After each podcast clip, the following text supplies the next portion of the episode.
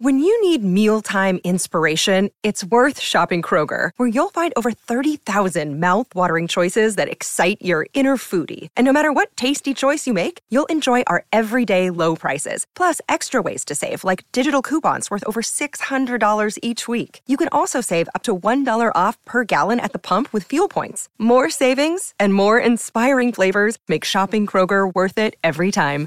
Kroger, fresh for everyone. Fuel restrictions apply. Turn up the volume. We're crossing live to the sports desk.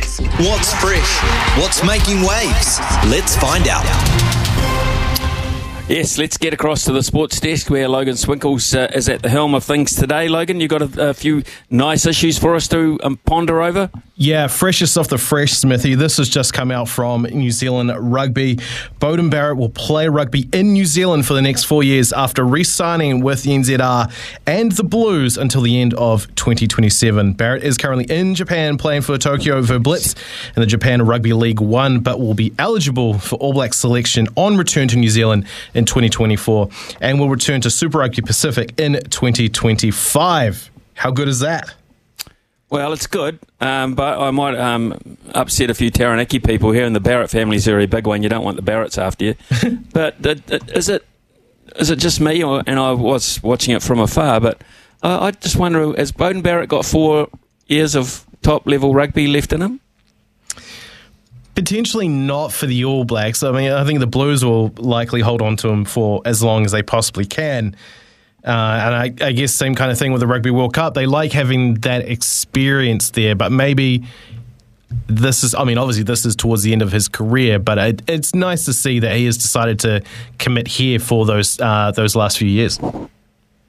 Okay, right. That's uh, juicy part number one. So uh, we look forward to Beauden Barrett and his nifty little footwork and his um, sometimes questionable goal kicking, I suppose, for the Blues for the next four years after after Japan, of course, and his little um, his little sojourn there. So, what's next on the agenda? Juicy part number two. Uh, there's a lot of excitement at the moment in New Zealand around the A League. You know, the Wellington Phoenix are doing so well, both in the men's and women's uh, departments, and we've now got this Auckland franchise coming in under Bill Foley. Uh, who has you know had tremendous success in the NHL. He's also got AFC Bournemouth in the Premier League. Well, mm. this morning they have announced the the club's director of football. AKL Football 24's appointment of Terry McFlynn uh, is the first step in building its inaugural uh, A League men's squad for the 2024 25 season. McFlynn will oversee the club's player and coach recruitment for the men's, women's, and academy teams, football operations, and sports science. Originally from Northern Ireland, McFlynn started his football journey as a youth player at Queen's Park Rangers in the English top division. He joined Sydney FC in 2005 and played 214 times for them across all competitions. He retired from football in 2014, having captained Sydney FC for four seasons, winning two premierships and one championship. Post retirement, he stayed with the Sky Blues uh, as part of their football department. He's also worked as a player agent, so he knows a lot about the business of of football and is going to be a key part in recruiting players, Smithy. Okay, that's interesting news, actually. Very interesting news. Great pedigree.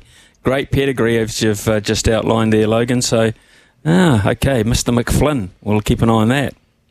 And then the FA Cup is ongoing. We're in the second round at the moment. Uh, it's not a lot of the big clubs, but uh, some of the clubs that I will mention. Uh, Notts County went down 2 3 to Shrewsbury, so Notts County uh, out.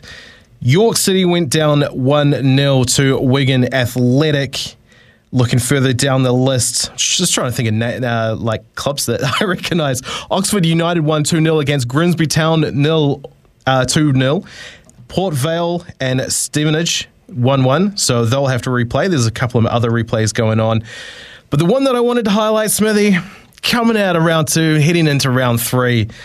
And oh, they've got a juicy matchup to come in round three. I'll get to that next. Wrexham won 3 0. Here's how it sounded. Cannon with the cross. Palmer's had a brilliant save, but the rebound is fired in. Ollie Palmer denied it first, but he was quick to, quickest to react. Here comes a Ben Tozer's long throw in towards Palmer, who was having his shirt pulled, and then the volley through the crowd finds its its way through to the back of the net from Andy Cannon. Not quite a cannon shot, but it breaks down for them here. McClean, and here is Dalby. He can round things off. Delicately done. Sam Dalby makes it 3 0. So goals are Ollie Palmer, Andy Cannon, and Sam Dalby. 3 0 to Wrexham over Yeovil Town. And that now sets them up with a date for Jan 7 with Shrewsbury. So looking forward to that. Smithy as the FA Cup heats up.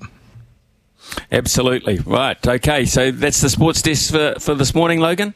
Yeah. I, I mean, I did want to talk more about the Aussie Open, but I think we could save that for later.